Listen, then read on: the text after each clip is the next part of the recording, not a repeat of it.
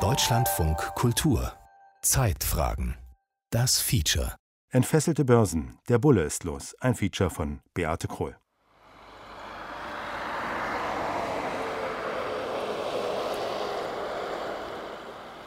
Ein Industriegebiet in der Nähe des brandenburgischen Dorfes Grünheide. Die Baustelle an der L38 ist weiträumig abgesperrt. Aus der Ferne sind ein paar hellgraue Betonhallen zu sehen. Davor stehen in langen Reihen übereinander gestapelte Baucontainer. Ein paar Baufahrzeuge kurven blinkend umher. Die Fabrik, die hier entsteht, gehört dem US-amerikanischen Autobauer Tesla. Und damit jenem Konzern, der diesen Februar an der Börse 730 Milliarden Dollar wert war. 730 Milliarden Dollar. Selbst ein so gestandener Wirtschaftsjournalist wie Hans-Jürgen Jakobs kann das kaum fassen. Tesla ist mehr wert als alle anderen großen Autobauer aus den USA, aus Europa und Japan zusammen. Rein rechnerisch ist jedes Tesla-Auto, ich glaube, 1,25 Millionen Dollar wert. Sie können es kaufen für 80.000 oder so, aber rechnerisch ist es 1,25 2,5 Millionen Dollar wert. Hans-Jürgen Jakobs war Chefredakteur des Handelsblatts und ist Herausgeber des Buchs Wem gehört die Welt, das die finanzielle Macht von Unternehmen, Privatpersonen und Staatsfonds untersuchte. Heute schreibt er das Handelsblatt Morning Briefing. Mit dem Newsletter starten viele Wirtschaftsinteressierte in den Tag. Geht es um die Börse, hat Hans-Jürgen Jakobs meist gute Nachrichten. Es geht bergauf selbst in der Corona-Pandemie. Man muss schon selbstkritisch sagen, dass es Parallelwelten sind. Also auch diesen ganzen Run auf Börsengänge. Äh, ein Unternehmen wie Auto 1 jetzt, Online-Autohändler, der jetzt 1,8 Milliarden Euro erlöst hat mit dem Börsengang und das Unternehmen macht Verlust. Ja, das ist eine Fantasiesumme die man da erlöst hat. Ja. Es äh, ist gut gegangen. Es wird wahrscheinlich noch bei dem einen oder anderen Börsengang auch gut gehen. Aber das ist schon eine Sonderwelt, die sich da abzeichnet. Die aktuelle Entwicklung an der Börse ist schwer zu verstehen. Die Wirtschaft ächzt unter Corona, doch die Aktienkurse eilen nach einem kurzen und massiven Einbruch im März 2020 von einem Rekord zum nächsten. Selbst Unternehmen, um die es schlecht steht, werden hoch gehandelt. Und auch bei vielen Technologiekonzernen haben der reale Wert und der Börsenwert nichts mehr miteinander zu tun. Dazu mischen Privatanleger kräftig mit, die sich in Internetforen organisieren. Ich will wissen, wie gesund das eigentlich alles ist. Was passiert, wenn sich die Börse von der Realwirtschaft immer weiter ablöst? Kommt es dann wieder mal zum Crash? Oder kann der Aktienmarkt tatsächlich dauerhaft bullisch sein? Bullish, Börsenjargon für einen boomenden Aktienmarkt. Abgeleitet von dem Bullen, der zusammen mit dem Bären für die beiden Börsentrends steht. Ein anderes Wort für einen boomenden Aktienmarkt ist Hose.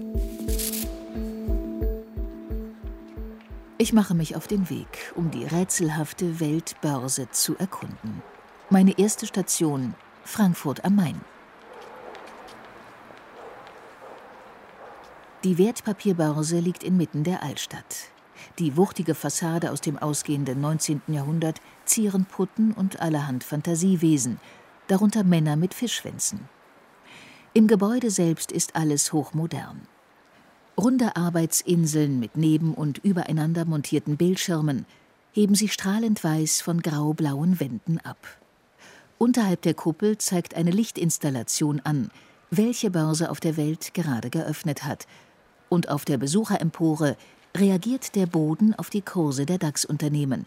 Ergibt sich ein neuer Preis, blinkt der Unternehmensname auf.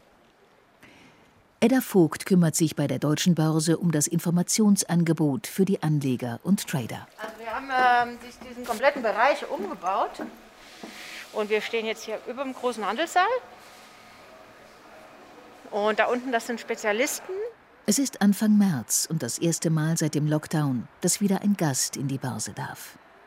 Auf dem Börsenparkett ist es ruhig. Viele Spezialisten sind wegen Corona in die Büros ihrer Banken umgezogen. An den Kurstafeln geht es hingegen hoch her. Der gezackte DAX-Graph steht bei 14.473 Punkten. Wir hatten Rekordstände, neues Rekordhoch diese Woche. Und jetzt sehen Sie, wir sind in der Nähe vom Allzeithoch. Ja? Und der weiße Strich auf der Y-Achse, das ist der Schlusspreis gestern. Das heißt, wir haben heute über dem Schlusspreis gestern eröffnet. Und jetzt liegen wir ein bisschen drunter, aber das ist echt nicht viel. Das ist nichts, ich würde sagen, stabil am Rekord. Ob Edda Vogt die Rekorde für gerechtfertigt und gesund hält, darf sie als Angestellte der Deutschen Börse AG nicht sagen. Aber die Börsenfachfrau kann erklären, wie die Kurse zustande kommen. Sie zeigt auf die Kurstafel mit den DAX-Unternehmen. Die Zahlen rechts neben dem Unternehmenskürzel geben das aktuell beste Kauf- und Verkaufsangebot an. Nehmen wir mal Adidas. Da sehen Sie hier die Preisvorstellung momentan 2,99 zu 2,99,20. Äh, das heißt, wenn Sie jetzt verkaufen wollen, Sie sagen, ich will jetzt 10 Adidas-Aktien verkaufen für 299,10 Euro, dann wird sofort ausgeführt, weil da das passende Kaufangebot steht. Oder Sie sagen, ich will diese 10 Adidas-Aktien verkaufen zu egal was auch immer und dann wird es auch sofort ausgeführt. Der Preis, für den die Aktie den Besitzer wechselt, ist der aktuelle Kurswert. Mit jedem Kauf gibt es also einen neuen Aktienpreis. Der DAX wiederum wird aus den Aktienpreisen der DAX-Unternehmen gebildet. Das sind die 30 Unternehmen Deutschlands mit dem höchsten Börsenwert und der größten Aktiennachfrage. Warum aber steigen die Preise denn nun, mitten in der Corona-Pandemie? Warum fallen sie in der schlechten Wirtschaftslage nicht? An der Börse wird die Zukunft gehandelt. Gern benutzter Satz an der Börse. Verleiht vermeintlich irrationalem Verhalten Sinn. Ich setze meine Reise durch die Finanzmetropole Frankfurt fort. Meine nächste Station ist das Leibniz-Institut für Finanzmarktforschung, das Andreas Hacketal leitet. Der Betriebswirt gilt als einer der Erklärer der Börsenwelt. Der Kurs einer Aktie bemisst sich an den zukünftig erwarteten Gewinnen oder Dividenden. Und wenn wir jetzt bei den Rekorden sind, die Rekordstände können wir direkt übersetzen in Aktuell haben die Anleger die Erwartung, dass Gewinne sprudeln, und zwar mehr als in der Vergangenheit. Jetzt können wir darüber diskutieren, ob das gerechtfertigt ist. Und ja, wir haben Umbrüche in der Wirtschaft, Digitalisierung, Automatisierung. Der Klimawandel erfordert Innovationen. Also man kann eine Geschichte erzählen, die das legitim erscheinen lässt. Und natürlich kann man auf der anderen Seite sagen, das ist doch alles heiße Luft. Als besonders vielversprechend gelten Technologieunternehmen. So lassen sich auch die hohen Kurse von Tesla, Amazon und dem Google-Mutterkonzern Alphabet erklären. Dazu kommt das altbekannte Prinzip von Angebot und Nachfrage, erklärt mir Olaf Stotz. Auch er sitzt in Frankfurt, an der Frankfurt School of Finance and Management. Wir haben auf nahezu allen Aktienmärkten weltweit relativ hohe Bewertungen und das ist sozusagen das Spiegelbild einer Knappheit. Wenn gut knapp ist und eine hohe Nachfrage danach beobachtet werden kann, dann steigen eben die Preise, ohne dass jetzt unbedingt die fundamentale Situation es zwingend rechtfertigt. Aktien sind begehrt. Seit die Zentralbanken die Zinsen gesenkt haben, werfen Festgeldkonten und Staatsanleihen kaum Rendite ab. Die Folge? Die Investoren haben sich umorientiert und konkurrieren um die Aktien. Das treibt die Kurse in die Höhe und dabei geht die Bodenhaftung schon mal verloren. Sie möchten die Liquidität letztendlich in rentable Anlagen anlegen. Und ein Teil dieser Liquidität fließt natürlich auf Aktienmarkt, aber genauso auf Immobilienmarkt oder andere Märkte, wo man sich verspricht, dass dort eine höhere Rendite zu erwirtschaften ist. Und das ist sozusagen der aktuelle Zustand. Viel Liquidität auf den Märkten, das nach rentablen Anlagen sucht. Nur die rentablen Anlagen auf der anderen Seite sind natürlich begrenzt. Und es gibt einen technischen Grund, warum die Börse brummt.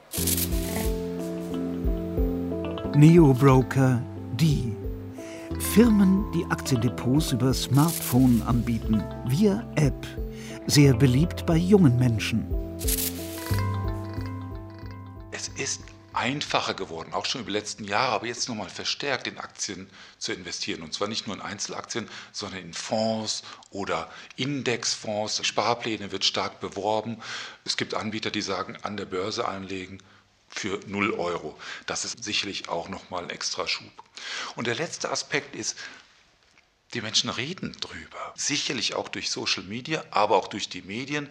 Das Thema ist plötzlich ein Thema für alle geworden. Um 2,7 Millionen Menschen ist die Gruppe der Aktionärinnen und Aktionäre hierzulande im vergangenen Jahr gewachsen, auf fast 12,5 Millionen, die 2020 mit Wertpapieren gehandelt haben. Am stärksten war der Anstieg bei den unter 40-Jährigen. Auch Saskia und Annika haben an der Börse investiert. Die beiden Freundinnen sind 27 Jahre alt. Ja, ich bin noch ganz äh, neu im Game. Ich habe jetzt meine ersten ETFs erst Anfang des Jahres gekauft, nachdem ich Ende des letzten Jahres ein bisschen Geld geerbt habe und mich dann danach damit auseinandergesetzt habe, wie ich das anlegen will, weil auf der Bank das Geld deponieren ist ja nicht mehr zeitgemäß. Also bei mir war es so, dass ich angefangen hatte zu arbeiten und auch das Geld, was ich dann selbst verdient hatte, natürlich nicht nur auf dem Konto liegen lassen wollte und aktiv investieren wollte, um eben ja Vermögen zu bilden. Annika und Saskia wollen fürs Alter vorsorgen, sparen auf einem Festgeldkonto oder eine Lebensversicherung, scheiden für sie wegen der Negativzinsen aus. Beide erledigen ihre Börsengeschäfte am Smartphone. Die Neobroker haben zum Börsenhype beigetragen. Die Apps sind einfach zu bedienen und wer neue Kunden wirbt, bekommt einen Bonus für Aktienkäufe.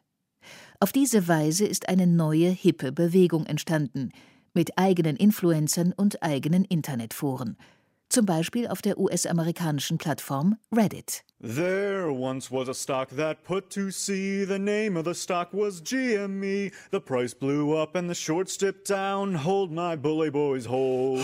Soon may tendy man come to send a rocket into the sun. One day when the trading is done, we'll take our gains and go. Das Kürzel GME steht für das US-Unternehmen GameStop, das eine Einzelhandelskette mit Videospielen betreibt. Das Geschäft lief nicht gut. Ein Hedgefonds versuchte daraus Geld zu schlagen und wettete mit Leerverkäufen gegen GameStop. Das Prinzip, je tiefer dessen Aktien fallen, umso größer der Gewinn des Hedgefonds. Doch weil Leerverkäufe angezeigt werden müssen, durchschauten die Reddit-Aktionäre das Spiel und trieben den Börsenkurs hoch. Auf einmal stand der Hedgefonds mit dem Rücken zur Wand. Im März gab es einen erneuten Anstieg bei den GameStop-Aktien. Einen Tag später bin ich mit dem Moderator des deutschen Reddit-Forums Mauerstraßenwetten verabredet. Er ist 22 Jahre alt und will anonym bleiben. Der GameStop-Hype ist für ihn auch ein cooles Spiel. Die Aktie ist auf einmal stark nach oben gegangen und hat den Tag dann mit über 200 Prozent im Plus beendet, also sich fast äh, verdreifacht. Und das sieht man jetzt auch wieder in unserem Forum, also auch wieder viele Leute, die auf einmal großes Interesse haben die Aktien kaufen und sich schon wieder mit Parolen gegen die Hedgefonds verbünden. Also wir haben wieder gut zu tun im Moment. Vor dem ersten Hype im Januar hatten die Mauerstraßenwetten 15.000 Mitglieder. Danach waren es 85.000. Bis zu 50.000 Kommentare hätten die User auf dem Höhepunkt der GameStop Rally gepostet. Besonders beliebt Raketen-Emojis, die symbolisieren, dass die Aktie zum Mond fliegt.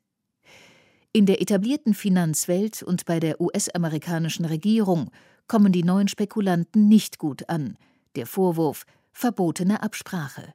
Das sieht der Forumsmoderator anders. Das kommt schon vor, dass Investmentideen geteilt werden, dass wenn so ein Post entsprechende Aufmerksamkeit bekommt, dann die User auch vermehrt dort einsteigen, weil sie sich von dieser Idee sozusagen mitreißen lassen oder überzeugen lassen und dieses Gewinnpotenzial eben auch sehen. Und so kommt es zum Beispiel vor, dass man dann eben ganz viele hat, die in der GameStop-Aktie drin hängen. Noch ist offen, wie die amerikanische Regierung in der Angelegenheit weiter vorgeht. Fakt ist, die GME-Aktion hat die Börse noch populärer gemacht, auch weil sie so sympathisch wirkte, die Kleinen gegen die Großen. Der US-Ökonom und Autor Mohammed El-Arian kann das gut verstehen für ihn haben solche Aktionen aber auch eine Kehrseite, denn seiner Meinung nach ist die Börse nicht zum Spekulieren da. Ich erreiche ihn in Kalifornien. Spekulation, ebenfalls gebräuchlich, Börsenwetten, haben angeblich stabilisierende Effekte, treten trotzdem häufig in Verbindung mit Börsencrashs auf. Why do we have a stock market? It is not to speculate on stocks. Warum haben wir eine Börse? Nicht um zu spekulieren.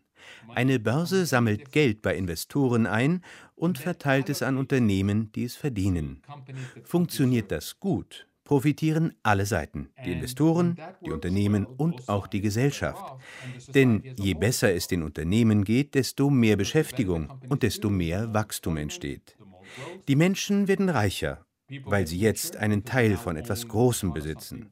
Und die Gesellschaft entwickelt sich insgesamt fort. Wenn man die Börse von der Wirtschaft abkoppelt, droht sie sich in ein Casino zu verwandeln und das Geld landet bei den Falschen. Mohammed El-Arian ist Chefberater der Allianz und Präsident des Queen's College in Cambridge. Für ihn entkoppeln sich Börse und Realwirtschaft und er warnt seit längerem davor, dass das Geld falsch verteilt wird. Ein besonders augenfälliges Beispiel seien Zombie-Companies.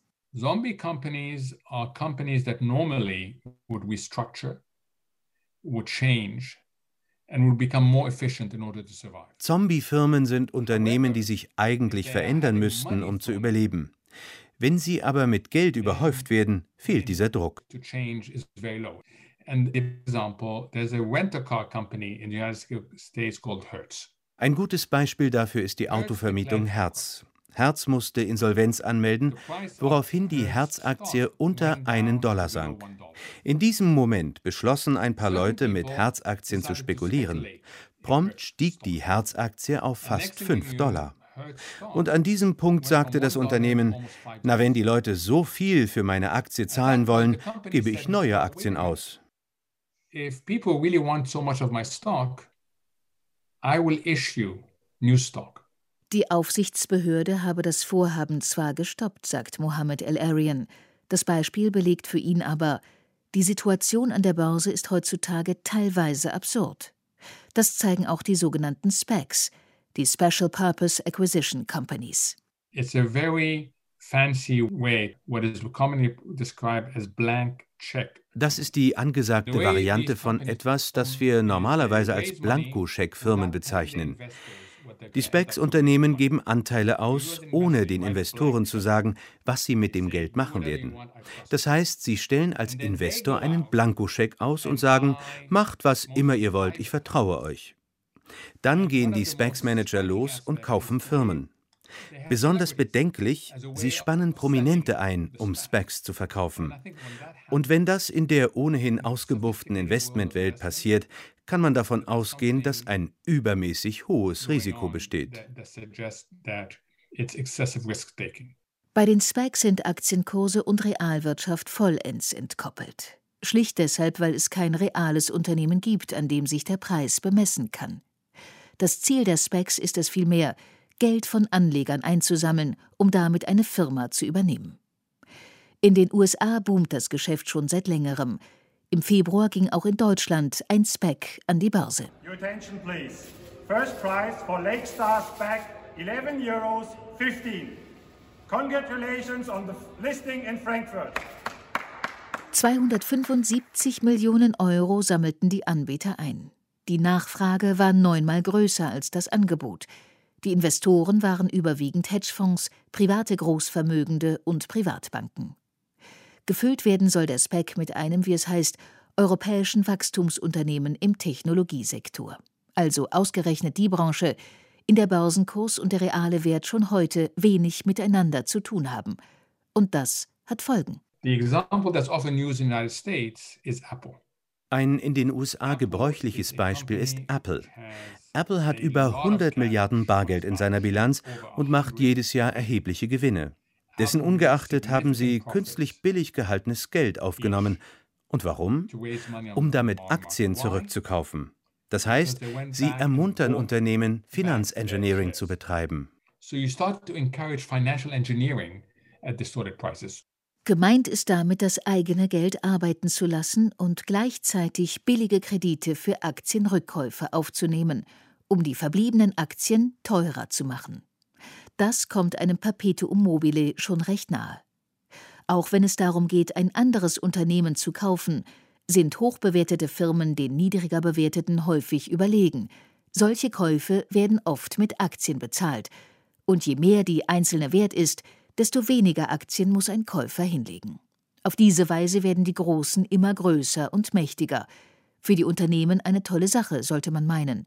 Das stimmt aber nur bedingt. Des Kaisers neue Kleider. Märchen von Hans Christian Andersen. Der Kaiser lässt sich von zwei Betrügern einreden, dass die von ihnen gewebten Kleider nur von klugen Menschen gesehen werden können. In Wirklichkeit gibt es die Kleider gar nicht, aber bis auf ein Kind traut sich keiner zu widersprechen. Kai Bommer ist Geschäftsführer beim Investor Relations Verband, kurz DIRK. Investor Relations Managerinnen und Manager bilden die Schnittstelle zwischen dem Unternehmen, bei dem sie angestellt sind, und den Akteuren auf den Finanzmärkten. Also Aktionäre und Analysten, Fondsmanager und Vermögensverwalter, aber auch Hedgefonds und private Equity-Firmen. Ich treffe ihn in seinem Hamburger Büro mit Blick auf die Speicherstadt. Zu niedrige Börsenkurse bergen die Gefahr, dass andere Investoren das Unternehmen übernehmen wollen, weil sie sagen, oh, hier können wir einen Konkurrenten, einen Wettbewerber schlucken oder oh, hier können wir einfach sehr billig uns ein Unternehmen einverleiben, weil es ist einfach billiger zu haben, als äh, was es tatsächlich wert ist. Ein zu hoher Kurs andersrum äh, bedeutet, es ist erstmal fast unmöglich, neue Investoren zu finden, die langfristig einsteigen, woran man sehr interessiert ist. Es birgt außerdem die Gefahr, dass langfristig der Kurs immer da einpendelt, wo der wahre Wert des Unternehmens steckt. Das heißt, wir haben Volatilität und nichts ist unangenehmer als ein stark volatiler, ein stark schwankender Kurs. Unternehmen freuen sich über hohe Bewertungen also nur, wenn sie sich mit ihrem wahren Wert weitgehend decken. Nur, wie misst man überhaupt, was ein Unternehmen wert ist? Da gibt es Ertragswertsverfahren, wo man schaut, mit dem, was da ist, was kann in Zukunft erwirtschaftet werden und was ist das heute wert. Ein anderer Weg ist, man nimmt gewisse Kennzahlen, das Kurs-Gewinn-Verhältnis, KGV zum Beispiel, vergleicht es mit anderen Unternehmen, schaut, bin ich im Vergleich zu Unternehmen ähnlicher Tätigkeit und gleicher Güte günstig oder teuer bewertet. Bei den großen Technologiekonzernen wie Amazon, Alphabet und Tesla fehlen diese Vergleichsmöglichkeiten, weil sie auf ihrem Gebiet Pioniere sind. Auch das trägt zu den Kursrallies bei und erklärt, warum diese Unternehmen an der Börse mehr wert sind als traditionelle Branchenriesen. Die Kleinen haben derweil das Nachsehen. In Deutschland sind das die Mittelständler, erfahre ich. Der Mittelstand ist benachteiligt, ganz klar, durch das Niedrigzinsumfeld und die geringeren Möglichkeiten der Kreditaufnahme. Das muss man ganz klar sagen. Holger Hinz leitet das Investmentbanking bei der Berliner Quirin Privatbank und ist im Vorstand des Interessenverbands Kapitalmarktorientierte Mittelstandsunternehmen. Aus der Finanzkrise heraus hat die Politik ja auch ihre Schlüsse gezogen und sukzessive eine stärkere Eigenkapitalunterlegung von Kreditvergaben gefordert. Und der Mittelständler an sich, was ist bei ihm? Er ist limitiert auf sein Universum an Banken und die höheren Eigenkapitalanforderungen, die jetzt Banken bei der Kreditvergabe regulatorisch erfahren, ja, sorgen halt dafür, dass sie weniger Kredite vergeben können. Das heißt übersetzt, Unternehmen, die nicht an der Börse sind, kommen schwerer an Fremdkapital, weil sie auf Bankkredite angewiesen sind. Doch für die gelten seit der Immobilienkrise von 2008 strenge Regeln und Kredite sind schwerer zu bekommen. Aber nicht nur am Mittelstand geht der aktuelle Börsenboom vorbei. Der Makroökonom und Wirtschaftshistoriker Moritz Schularik beschäftigt sich mit den sozialen Aspekten des Booms. Man muss einfach sehen, dass die Haushalte, die im Aktienmarkt aktiv sind, gerade in Deutschland, international ist das in manchen Ländern ein bisschen breiter gestreut, aber im Prinzip bleibt es die gleiche Aussage. Das Aktienvermögen ist sehr, sehr stark konzentriert in den Händen der 10 Prozent reichsten Haushalte. Moritz Schularik berät derzeit in den USA die amerikanische Zentralbank. Er will wissen, inwieweit die Geldpolitik der Zentralbanken die bestehenden Vermögensverhältnisse verfestigt. In der wirtschaftswissenschaftlichen Theorie haben alle Menschen etwas von den niedrigen Zinsen. In der Praxis aber scheinen sie die Vermögenden zu begünstigen, die einen Teil ihres Geldes an der Börse riskieren können. Darauf hoffen auch Saskia und Annika. Bei uns ist jetzt nicht mehr der Plan, ähm, sich das Geld von der Bank zu leihen und mit einem Zinssatz wieder zurückzuzahlen. Bei uns ist natürlich jetzt eher so, wir legen es an, um es zu vermehren und später keinen Kredit aufnehmen zu müssen. Und natürlich auch der Grund, dass wenn wir in Rente gehen sollten, dass da nicht viel übrig bleibt. Und das gibt mir auch einfach eine gewisse Sicherheit zu wissen, dass man das so ein bisschen selbst in der Hand hat. Tatsächlich vermehrt sich das Geld der Aktionäre stetig, selbst wenn es zwischendurch mal abwärts geht. Zumindest war es bislang so. Aber wie kommt es eigentlich dazu, frage ich abschließend noch einmal Andreas Hacketal vom Leibniz Institut für Finanzmarktforschung der Zinseszinseffekt. Das ist der Turbo bei der Kapitalanlage. Und wann nimmt er so richtig Tempo auf? Das ist so bei 5 bis 6 Prozent. Und all die Menschen, die das Vermögen haben und sich Risiko leisten können, deren Vermögen wächst allein durch den Zinseszinseffekt einfach viel, viel schneller. Sie sind nicht nur reicher, sondern das verdoppelt sich in einer wesentlich kürzeren Zeit als diejenigen, die sich kein Risiko leisten können oder wollen. Der DAX wächst, langfristig gesehen, jedes Jahr um 7 Prozent. Das heißt, dass er sich alle zehn Jahre quasi automatisch verdoppelt. Damit verdoppelt sich auch das durchschnittliche Vermögen der Anleger. Auch die aktuelle Zentralbankpolitik begünstigt die Aktionäre. Der Einbruch im März vergangenen Jahres ist auch deshalb glimpflich ausgegangen, weil die Zentralbanken die Börsen stabilisiert haben. Und zwar, indem sie selbst ins Börsengeschäft eingestiegen sind. In den letzten zehn Jahren sind ja die Zentralbanken dazu übergegangen, direkt in die Finanzmärkte zu intervenieren unter dem Stichwort Quantitative Easing, also so quantitative Lockerungspolitik, wo Zentralbanken Finanztitel direkt im Markt aufgekauft haben. Und dann kann man natürlich ganz einfach sagen, wem haben diese Finanztitel, die die Zentralbanken kaufen, denn gehört? Denn wer auch immer der Besitzer dieser Anleihen war, dem geht oder derjenigen geht es jetzt besser, weil da jetzt ein sehr solventer Käufer im Markt ist, der die Preise nach oben treibt. Also da ist es dann ganz eindeutig, dass diejenigen, die diese Finanztitel gehalten haben, danach reicher sind. US-Ökonom Mohammed El-Arian macht diese Entwicklung ebenfalls Sorgen. Er glaubt, dass mehr spekuliert wird, weil die Zentralbanken selbst Anleihen kaufen und so das Gefühl entsteht, im Zweifel werden sie uns schon auffangen. The best way to think about why this disconnect happens is imagine you're buying a house. Wie es zu dieser Entkopplung kommt, kann man sich am besten am Beispiel eines Hauskaufs vorstellen. Sie machen sich eine Menge Gedanken über das Haus und die Gegend, und dann kommt plötzlich jemand und sagt, da ist jemand, der sich für die Gegend interessiert und unendlich viel kaufen kann, und dem ist es egal, wie das Haus aussieht. Wenn Sie das hören, versuchen Sie ein Haus zu erwerben, bevor dieser Käufer kommt. Und so hat der Markt erkannt, dass es das Beste ist, vor den Zentralbanken zu kaufen. Denn die stellen reichlich und planbar Liquidität zur Verfügung. Und Investoren verlassen sich darauf. Egal wie es läuft, die Zentralbank wird schon einspringen.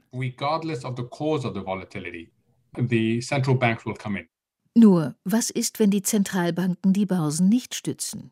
Kommt es dann zum Crash? Wenn ich mir das durchschnittliche Kurs-Gewinn-Verhältnis ansehe, sieht es nicht gut aus. Das Verhältnis ist ein Indikator, wie viel ein Unternehmen wert ist. Ab 15 wird es kritisch, heißt es. Kurz vor der großen Depression, dem Crash an der Wall Street 1929, lag das Kurs-Gewinn-Verhältnis bei 25. Zurzeit beträgt das durchschnittliche Kurs-Gewinn-Verhältnis in den USA 36. Bei Tesla liegt es sogar bei 1300.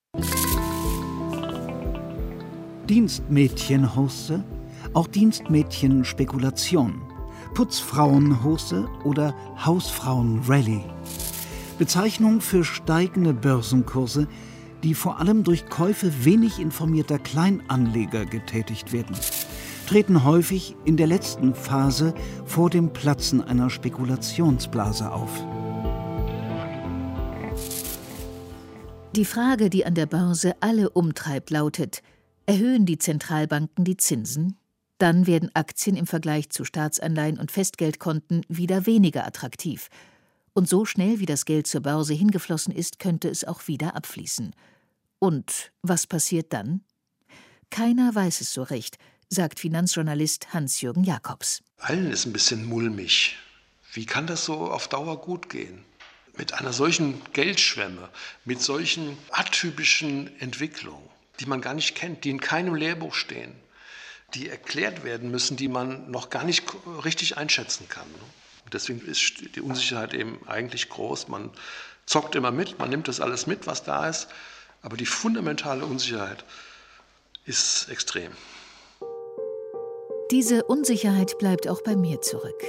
Mohammed El-Arian glaubt, dass es zu einem Crash kommt, wenn die Zentralbanken ihre lockere Geldpolitik nicht zurücknehmen. Moritz Schularik ist da optimistischer. Er hat die Muster von Wirtschaftskrisen erforscht, angefangen beim Gründerkrach 1873 bis zur Immobilienkrise von 2008. Das wichtigste Krisenindiz, das er dabei fand, eine übermäßige Kreditvergabe der Banken. Sie fehle derzeit, weshalb er den großen Crash nicht fürchtet. Sorgen macht er sich aber dennoch um Privatanleger, die häufig vor einem Crash der Börsen ins Aktiengeschäft eingestiegen sind. Und was ist mit Annika und Saskia? Sie rechnen durchaus damit, dass ihr noch kleines Vermögen bald etwas zusammenschmilzt. Einen Crash fürchtet Saskia aber nicht. Annika ist sich da nicht ganz so sicher.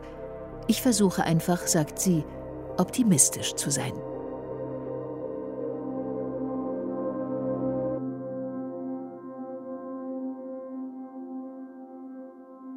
Entfesselte Börsen, der Bulle ist los. Das war ein Feature von Beate Krohl. Redaktion Martin Mayer, Regie Roman Neumann, Technik Martin Eichberg und Hermann Leppich.